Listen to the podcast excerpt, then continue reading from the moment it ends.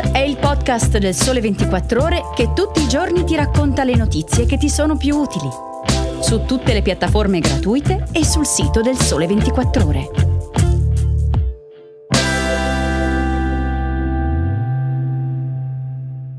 Ciao, bentornati all'ascolto di Start da Francesca Barbieri. Oggi è mercoledì 13 settembre e vi parlerò di lavoro, di cyber security e di scuola.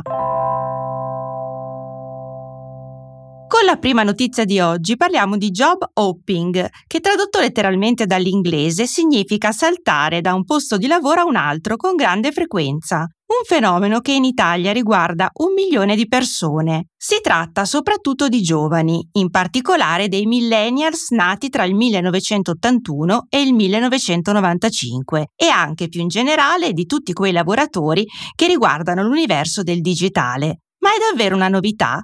Ci spiega il fenomeno uno studio di Randstad, di cui potete leggere i dettagli su 24 la sezione premium del sito del Sole 24 Ore. Nel mondo dell'ICT il job hopping è legato all'assoluta peculiarità di un settore nel quale in poco tempo è esplosa un'enorme domanda di lavoratori a livello globale, permettendo ai professionisti disponibili sul mercato di effettuare un gioco al rialzo rispetto al salario e alle condizioni lavorative. Una strategia che ha avuto effetti positivi anche sulle imprese. Alcune ricerche hanno infatti dimostrato che le aziende del mondo IT che ricevono job hoppers sono portate a investire maggiormente in tecnologie, aumentando la propria produttività del 20 o addirittura del 30%. In generale, poi, i valori che fanno leva sui job hoppers sono gli stessi che emergono ormai da tempo rispetto alle nuove generazioni di lavoratori. I fattori utili per attrarre e trattenere i talenti sono quindi ormai noti.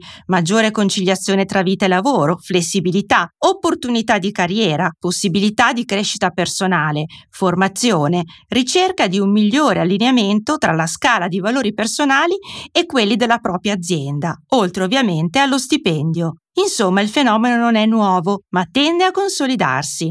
Secondo l'indagine di Randstad, per rapportarsi con il job hopping in maniera costruttiva, le aziende devono aver ben presente tutti questi fattori, tener conto dei cambiamenti che stanno prendendo piede di anno in anno tra i dipendenti, per i quali ciò che conta oggi è un po' più lo scopo e un po' meno lo stipendio, un po' più il proprio sviluppo personale e un po' meno la valutazione, un po' di più la propria vita vita personale e un po' meno il lavoro. Il cambiamento va accolto superando le rigidità e facendo leva sulla trasparenza e soprattutto sulla comunicazione.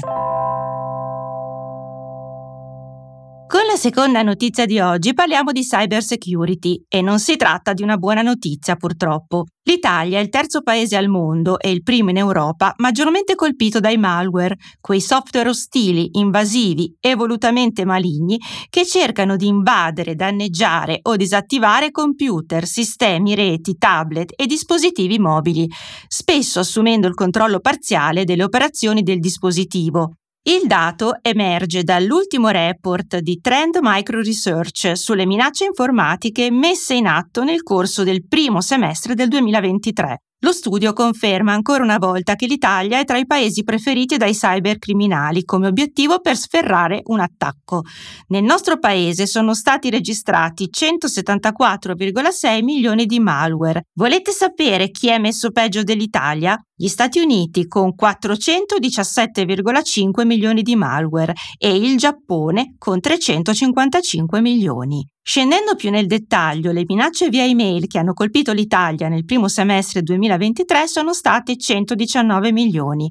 Le visite ai siti malevoli sono state 5,47 milioni, mentre il numero di app scaricate nel primo semestre 2023 è stato di 78,7 milioni. I malware unici di online banking intercettati sono stati appena 1804. Insomma, se usate un PC è fondamentale ora più che mai fare attenzione.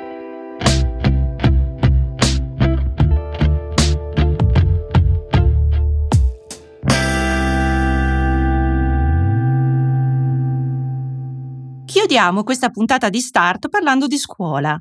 L'Italia continua a spendere poco e male per gli studenti e la classe docente è sottopagata e con un'elevata età media. A evidenziarlo il rapporto Oxy 2023, di cui potete leggere su Sole 24 ore in edicola oggi, che conferma i nodi storici della scuola nel nostro paese, a cominciare dallo scarso investimento in istruzione. Nel 2020, infatti, i paesi OXE hanno speso in media il 5,1% del loro PIL per istituti di istruzione dal livello primario a quello terziario. In Italia la quota è più bassa ed è pari al 4,2% del PIL. C'è poi la questione salariale. In media gli stipendi annui dei prof di liceo con 15 anni di esperienza sono pari a 53.456 dollari in tutta l'area OXE. In Italia ovviamente si scende a 44.235 dollari, l'equivalente di 32.588 euro. Non solo, tra il 2015 e il 2022 gli stipendi sono diminuiti in termini reali nel nostro paese del 4%. Insomma, retribuzioni più basse e che fanno fatica a crescere. Forse anche perché il corpo docente italiano è piuttosto numeroso.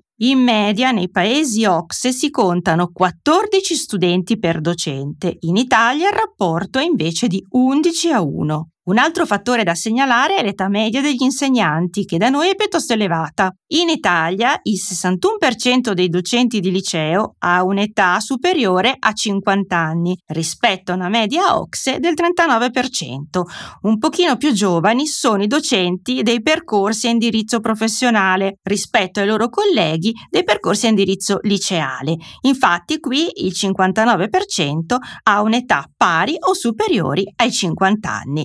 La media OXE però resta lontana ed è pari al 43%. E con questo è tutto anche per oggi. Grazie per l'ascolto e se volete scrivetemi a francesca.barbieri chiocciolailsole24ore.com per commenti e suggerimenti. Appuntamento a domani con un nuovo episodio di Start. Buona giornata!